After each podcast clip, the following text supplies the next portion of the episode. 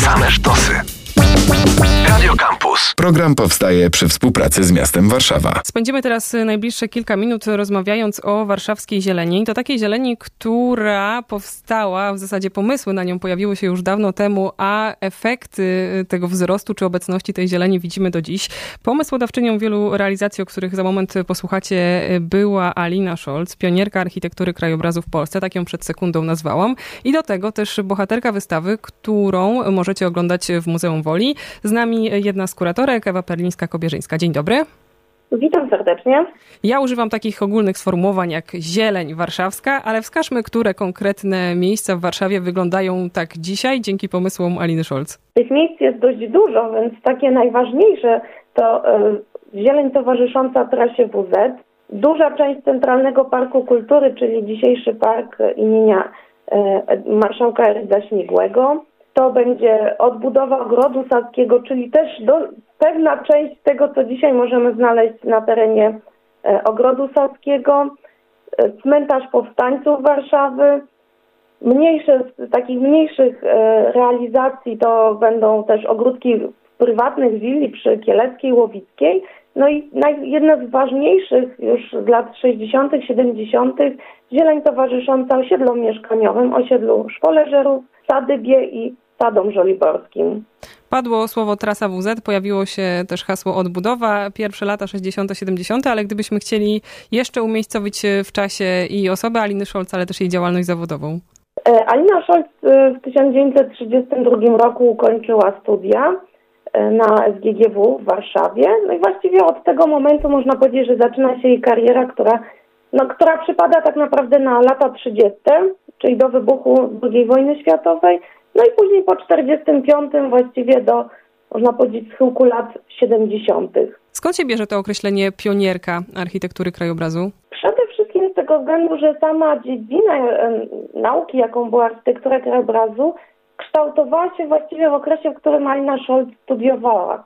To znaczy wtedy dopiero na e, SGGW utworzono osobny kierunek nazwany architekturą krajobrazu, właściwie nazwany architekturą krajobrazu i parkoznawstwa, bo tak e, nazywała się ta specjalizacja. Westialna Szent była pierwszym rocznikiem, który ukończył e, tę specjalizację, bo zaczynała Wydział Ogrodnictwa na SGGW. E, I stąd też to określenie z jednej strony z tego względu, że była pierwszym rocznikiem kończącym, a z drugiej strony też ze względu na to, w jaki sposób podchodziła do, do projektowania takiego szerokiego spojrzenia i można powiedzieć, pracy pomiędzy ogrodnictwem a urbanistyką, bo, bo tak należałoby określić dużą część jej prac takich już wielkopowierzchniowych, nie, nie tylko malutkich ogródków e, przydomowych. No i też jej udział tak naprawdę w, i zaangażowanie w instytucje zrzeszające architektów krajobrazu. Była jedną z e, współzałożycielek Międzynarodowej Federacji Architektów Krajobrazu. E, więc to też myślę, że narzuca to spojrzenie na nie jako na pionierkę w swojej dziedzinie. Dzisiaj patrzymy już na te pomysły Aliny Scholz, które są z nami od lat, więc może brakować nam takiej e, świeżej perspektywy, ale czy, no właśnie, jakiego rodzaju działania mogły budzić wtedy zdumienie, zachwyt, czy po prostu wydawać się nowe i spektakularne w podejściu do zieleni Aliny Scholz? Myślę, że przede wszystkim Alina Scholz była e, osobą niezwykle świadomą materiału, nad, na którym pracuje. To znaczy, zieleń, którą wykorzystywała, była jakby projektowana przez nią w taki sposób, aby wykorzystać maksymalnie zrozumienie, można powiedzieć, funkcjonowania natury.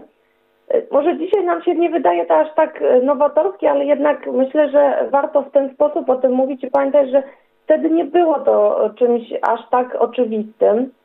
Czyli z jednej strony e, poszanowanie dla zastanej zieleni, e, szczególnie starodrzewów, które uwielbiała e, Anna Scholz i też z korespondencji, która zachowała się jej wspomnień, listów, wyraźnie wychodzi to poczucie wartości starego drzewa. I nie tylko chodziło o to, że nowe długo będzie rosło, ale też takich walorów, bym powiedziała, estetycznych. I w pewien sposób byśmy powiedzieli związany z samą ochroną też zieleni.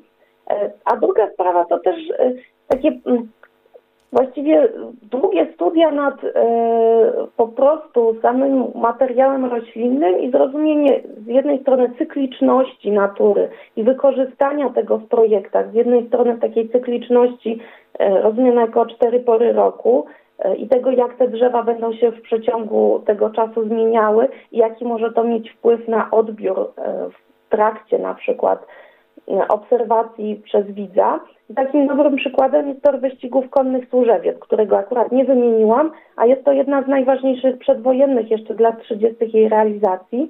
Bardzo przemyślana pod takim kątem odbiorcy i tego, że ten odbiorca będzie przemieszczał się po terenie e, różnymi środkami, to znaczy jest to pieszy, e, jest to autom jadący automobilem, kierowca, czy wreszcie jeźdźca na koniu. E, w związku z tym też te nasadzenia są tak ukształtowane, aby wprowadzać pewną dynamikę w zależności od tego, jak obserwujemy e, tą zieleń, a jednocześnie też sadzone gatunki są jakby dobrane pod tym kątem e, w zależności od tego, jakie odbywały się też o jakiej porze roku gonitwy. I to wpływało też na kolorystykę, która towarzyszyła temu. E, między innymi właśnie barwy jesienne na Wielką Warszawską, czy jedną z ważniejszych e, w tym w sezonie gonitw, e, no właściwie no gonitwę, tak, która się odbywała.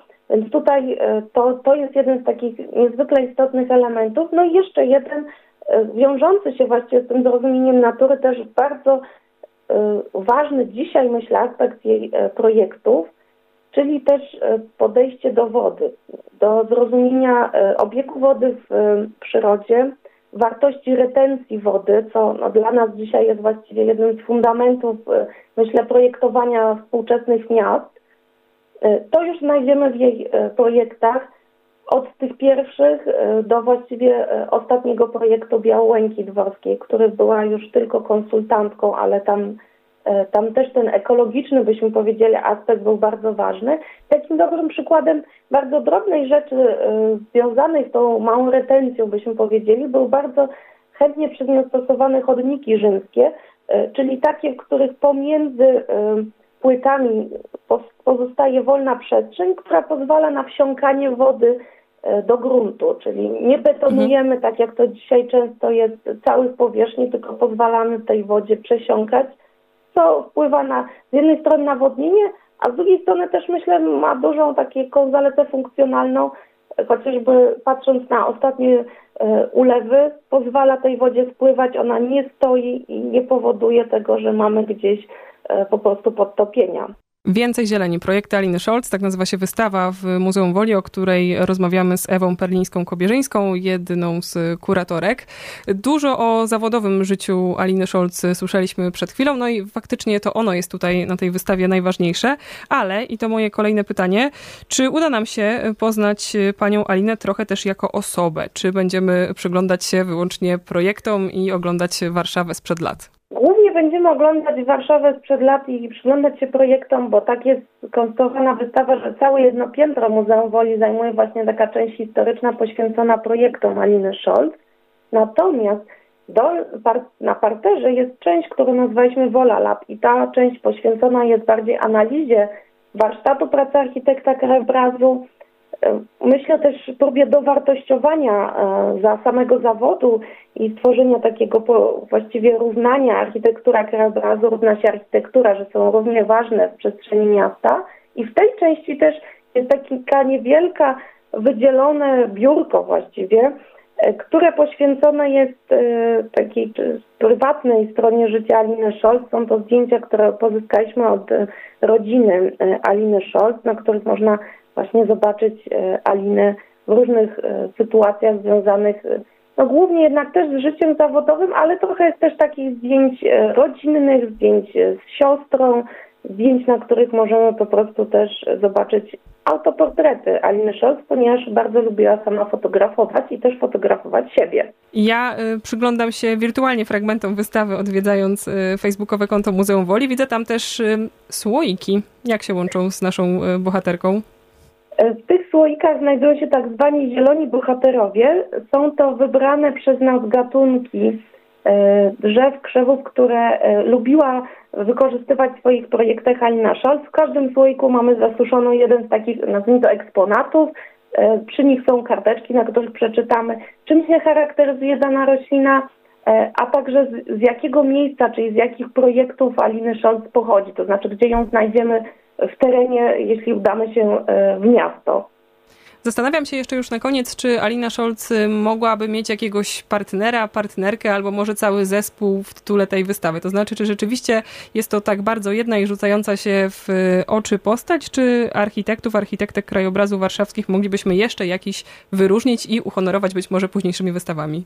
Myślę, że ta lista mogłaby być dość długa i też e, to, o czym bardzo chcemy, co chcę bardzo podkreślać, to przede wszystkim to, że Alina Scholz jest dla nas e, reprezentantką wszystkich architektek z krajobrazu i to podkreślam bardzo tą żeńską formę, ponieważ był to bardzo sfeminizowany kierunek i liczymy na to, że Alina Scholz w pewien sposób będzie reprezentowała także inne projektantki, o których wiemy jeszcze mniej i które są zupełnie nieznane, bo jednak Alina Scholz dla części przynajmniej osób zajmujących się Warszawą jest postacią, która gdzieś e, w bibliografiach się pojawia.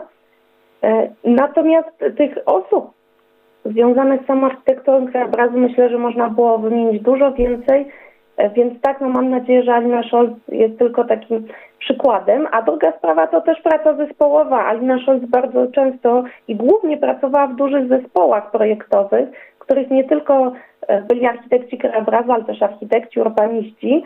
E, W związku z tym często też te projekty, też te, które na wystawie pokazujemy, są sygnowane przez wiele osób. To też powoduje, że często trudno pokazać dokładnie, że ten fragment to jest tylko ta osoba i o tym też warto pamiętać, że duże projekty dużych założeń przestrzennych, na przykład osiedlowych, to są, jest praca dużych zespołów Mhm. projektowych. Alina Scholz y, jako główna bohaterka wystawy nazwanej Więcej Zieleni. Mnóstwo czasu na jej oglądanie, bo aż do y, listopada. Nie pędźcie tylko do Muzeum Woli dzisiaj, bo otwiera się od środy. Pani Ewa Perlińska-Kobierzyńska była naszym gościem. Bardzo dziękujemy. Dziękuję bardzo. Program powstaje przy współpracy z miastem Warszawa. Same sztosy. Campus.